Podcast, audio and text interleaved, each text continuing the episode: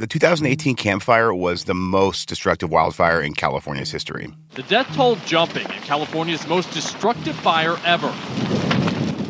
By the time the smoke cleared, more than 150,000 acres had burned. Damages surpassed 16 billion. Dozens had died and thousands more were displaced. The images are ghastly. Homes turned to rubble, cars charred for miles, empty gurneys snaking outside the local hospital. This is what's left of the cardiology unit. You can see twisted steel and debris. There's really not much left. And the question that hung in the air was how could this have happened? Turns out it started with a windy November morning and an old transmission line hook. It was about 100 years old, the equipment. It hadn't been replaced since it was installed around, you know, 1907, 1908, roughly. And when that hook broke, it dropped a live wire that swung against the metal tower. Uh, sparks flew, settled in the brush beneath the, the tower, and I mean, it was completely out of control almost immediately. The increasingly hot and dry conditions in the region, coupled with the high Diablo winds, turned the forest floor into a literal powder keg. And within hours, thousands of homes had been destroyed in Butte County and the surrounding areas. Uh, 84 people died. There was an uh, 85th in- individual who died by suicide as the flames approached. It was just an absolutely heartrending disaster. Paradise looks like a war zone. Katherine Blunt was just a few days into her new role as a reporter covering renewable energy and utilities for the Wall Street Journal when the fire blew up. Uh, my job is to really monitor trends in this very dynamic corner of the energy industry. Uh, you know, we all use electricity. Uh, we all rely on utilities to some degree, and uh, I do my very best to try to explain how that world is changing, what it means for the companies that provide electricity and, and those who use it. For Pacific Gas and Electric, or PG&E, the utility responsible for the equipment that started the blaze, the months following sent the company into a legal and financial tailspin.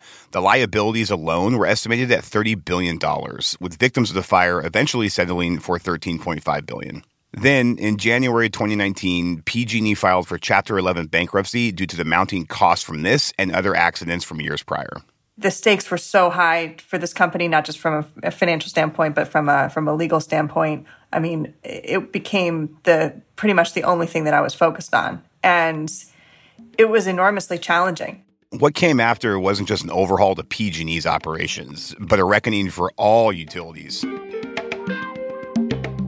Some smart utilities are trying to take a close look at how climate change is going to affect their ability to operate. You know, it's one thing to, to study it, it's another thing to ha- kind of have an effective plan that's going to address these risks, especially given some of the uncertainties around what a change in climate really is going to mean. This is With Great Power, a show about the people building the future grid today. I'm Brad Langley. Some people say utilities are slow to change they don't innovate fast enough. And while it might not always seem like the most cutting edge industry, there are lots of people working really hard to make the grid cleaner, more reliable, and customer centric. This week, I'm speaking with Katherine Blunt, a reporter for the Wall Street Journal and author of the book California Burning The Fall of Pacific Gas and Electric and What It Means for America's Power Grid. After reporting on the Camp fire and its ramifications for the local community and PG&E, Katherine chronicled what it all means for the utility industry. Historically, it's an industry that's been very backward looking in the way that it makes decisions, kind of assuming that, you know, the past is a good predictor of the future. And that might have been true for a time, but it's that that notion's really starting to break down.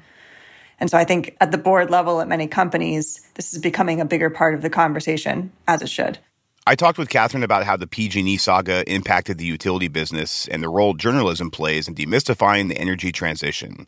Katherine has reported for the San Antonio Express News, the Houston Chronicle, and now the Wall Street Journal. She has covered both Texas and California in deep detail. So I started by asking her about the contrast between those two states. Oh, very, they're very, very different. So, um, you know, in, Texas has the most competitive electricity market in the country, and it's also really an island unto itself, not subject to the same sort of federal oversight as as um, other power markets. And it's been very interesting to see the last 20 years, you know, wind and solar have become extremely competitive in Texas because, or they've become, you know, some of the cheapest forms of generation out there and the, the market rewards the lowest cost generators. So Texas has an enormous amount of renewable energy as a result, um, but not for any you know really specific policy reasons like you see in California. California was among the first states to have really aggressive renewable energy procurement targets, and the utility companies within the state were tasked with, um, you know, going out and contracting for for wind and solar uh, with with um, with developers, and began doing so at a time when when these um, power sources were much more expensive. So, you know, the utility companies in California have spent a huge amount of money helping California secure that place as a leader in renewable energy. And um, you know, if we're talking about PG&E, it is really a little bit of an unfortunate irony that in contracting for this uh, wind and solar power, especially early on, the company was spending billions of dollars on these contracts, creating certain cost pressures within the company that were part of the reason why you did see a concerted effort to minimize inspection and maintenance costs. So you kind of, you know, you have something that's aimed at kind of longer term climate change mitigation, I mean, the company isn't confronting in the right way as its power lines are deteriorating. And so, yeah, it's it it's very in- interesting dynamics in California and the way the legislature has used utilities to help um, meet certain policy targets now that you've been covering these really important stories for quite some time, have you know great understanding of the energy industry. What do you see as some of the major resiliency challenges facing the utilities and the grid nationwide today? Uh, there's there's three major challenges as I see it. For one, the grid is very old. I mean, there are certain components that I mean is kind of a, you know probably original equipment from like the 1910s and 1920s. It's I mean it's amazing in some when you think about it, that some of it's still, still functioning in the way that it is.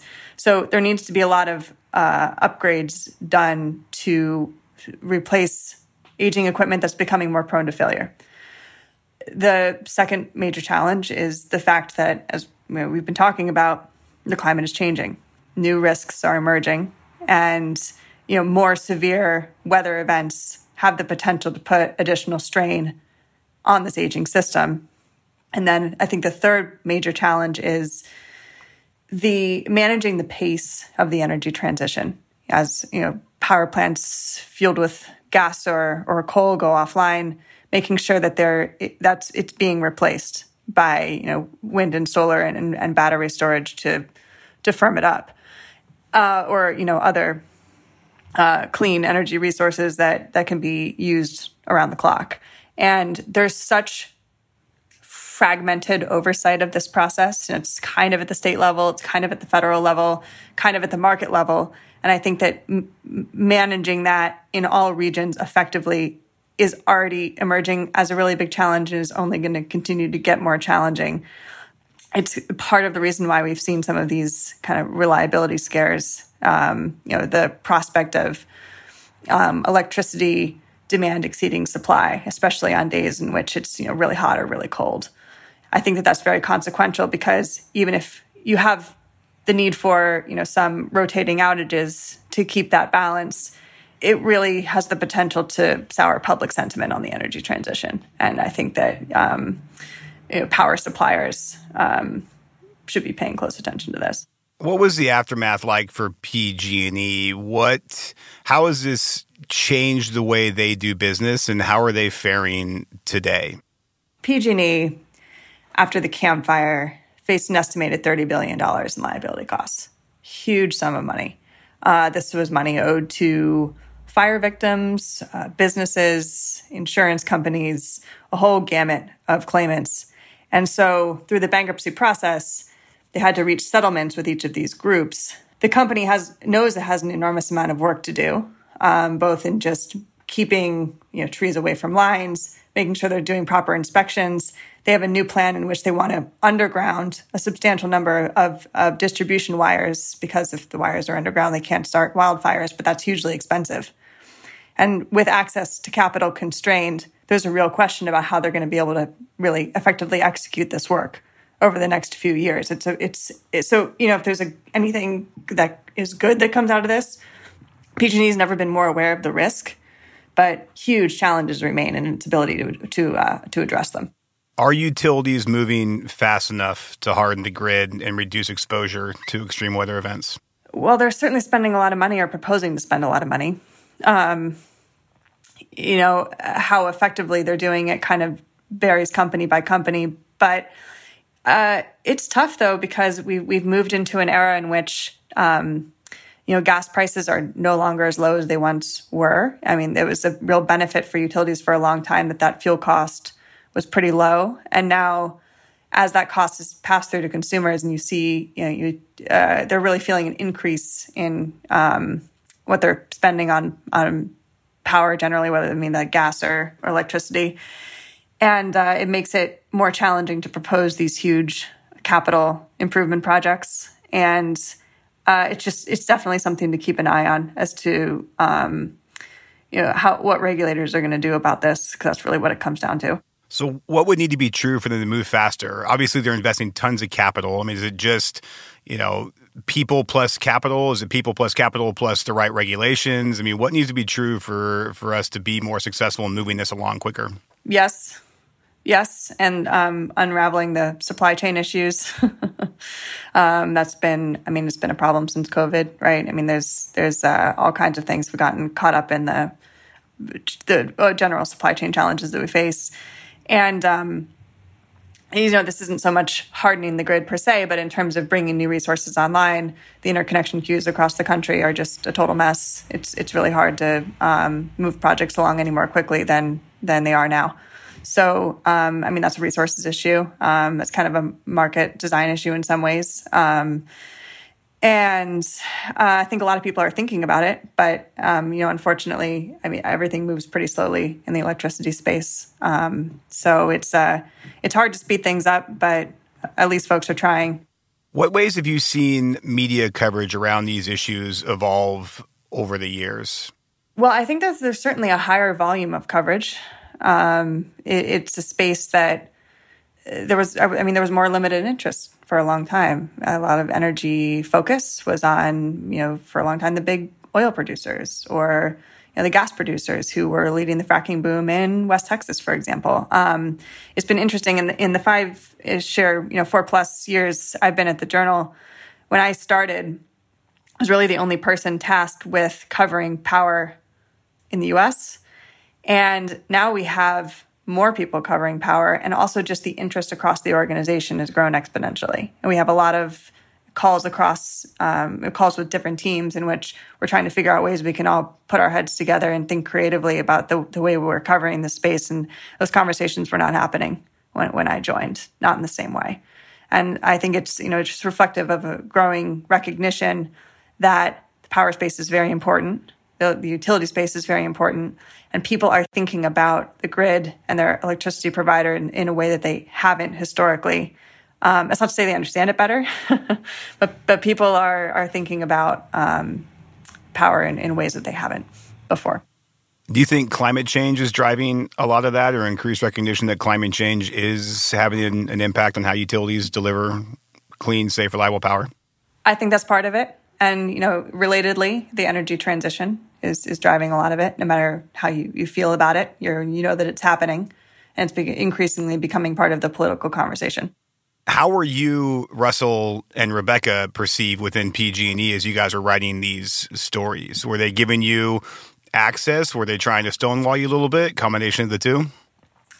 It was. I mean, it was certainly difficult in the sense that PG&E was going through such a period of crisis that it was um, difficult to get certain people on the phone for sure.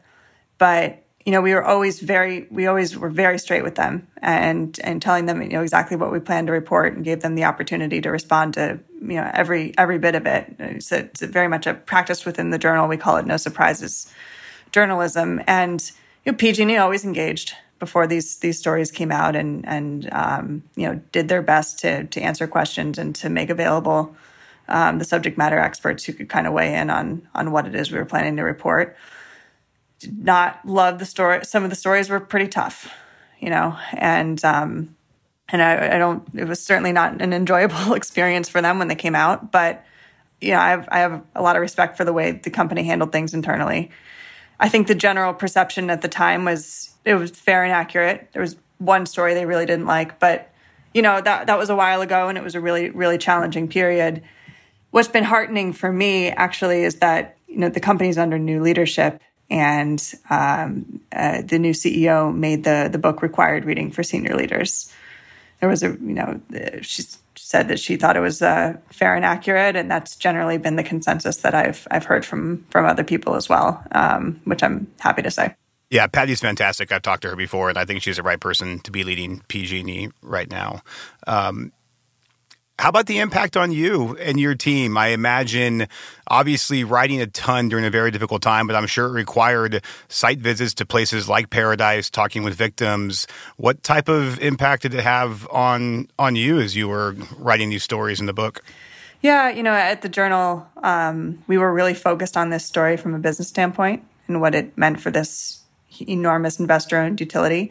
That's not to say that we didn't focus at all on fire victims, but it was it was I mean it was less of a focus at the journal. It was really about the the effect on this company, and of course, with the book, there's much greater opportunity to explore some of these stories and, and the human impact of these these um, tragedies. And it's it's tough. You know, there's one fire victim in particular who I whose kind of story I um, you know, explain in the book because he really tried to become involved in the bankruptcy process and other other uh, proceedings that were going to determine the future of PG&E and you know his his house burned down in, in 2017 um, up in during one of the big wine country fires and lost everything. You know I had to f- flee with his um, family his really young kids um, and you know drive through the flames. And they were lucky enough to escape but you know returned to find everything they owned completely destroyed. Just having to sit with someone and walk through that in such detail and then to continue to go over it again and again for something like this in the book and making sure you're getting everything right. I mean, that's hard for everybody, right? It's hard for him. It's hard for me. And just there are certain details that really uh, affected me, like the the fact that as they were fleeing the fire and then they were in the car. I mean, his his nine year old son is is just heartbroken that he'd forgotten to save the teddy bear that had been in the family for forever, and then that that's what a nine year old kid is thinking about is they're you know faced with the real prospect of like death right then and that was that was that was hard to write and I, you know, it's kind of having to be nice to yourself and, and take breaks. But I mean, it was it was hard for me. I mean, I can't imagine what it was like for them. I I kept wanting Will Abrams to be a hero in this story. Not to say he he wasn't, but the the effort he made to intervene himself in those bankruptcy proceedings. It seemed like every time they were just like, "You don't belong here. Thank you for your perspective. We're moving on to to this." And it just was I don't know, it felt to me a little bit of a view into kind of how the fire victims didn't really have the strongest seat at the table, at least individually. Um, and so I respect everything that he did to try and insert uh, that representation, but it just like he was rebuffed at most every turn because the machine just had to roll on. Yeah. Yeah. And um, that's really, I think, the takeaway from his story. And I mean, he's kind of an amazingly persistent person and unique in the fact that he tried time and time again to draw attention to uh, the fire victims' plight, so to speak. And I mean, you're right. I, I, don't think that they had the strongest seat at the table individually or otherwise. Um, there was a lot of competing interests in this case, a lot of moneyed interests, and ultimately those interests won out. And it was kind of remarkable to have somebody who was so consistently appearing at these, you know, various proceedings and really making the same point, which, you know, basically, you know, so Abrams is is continuing to kind of be like trying to draw attention to the fire victims, making sure the fire victims get fair treatment, but also saying like, you know, if we're talking about restructuring this company, like what are we what are we talking about in terms of safety and the fact that these we don't want these fires to happen again. It's really not the place for that. Like it's just not bankruptcy court's not structured in that way, but if you take a step back, I mean, the point is very valid. And it's just like, I think it was kind of a, a good metaphor for really what was going on as these really complicated proceedings were, were going on and put a, put a you know bit of a human face on stuff that is just so complicated. What what impact do you want your reporting to have on the power industry?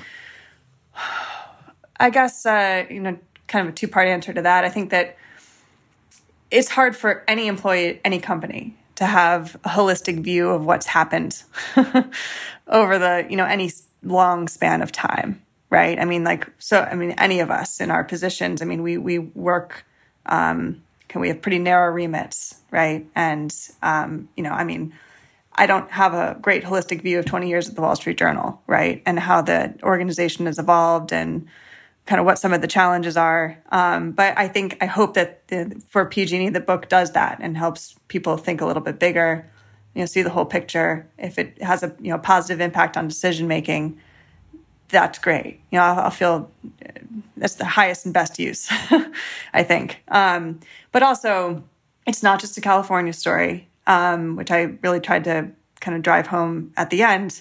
I, I hope that every utility is, is trying to think differently uh, as a result. And there are real challenges in this space in balancing public and private interests. The vast majority of our electricity is supplied by investor owned utilities. And so um, I hope that there are lessons that that every utility can can take away as they as they try to figure out, you know, how to effectively deliver power in a new climate. Last question for you. We call this podcast With Great Power, which is a nod to the power industry. Uh, it's also a Spider Man quote With great power comes great responsibility. What superpower do you bring to the energy transition? a risk of having a, a, boring answer does does the power of explanation count i feel like this is just it's not a space that people understand very well and i'm i'm really trying to trying to be of help there 100% explaining the complex definitely qualifies. Well katherine thank you so much. Uh, california burning is required reading for my team now and i think anybody in this space should, should absolutely read it. So thank you for for writing the book and for taking time with us uh, today. Thanks very much. I really enjoyed the conversation.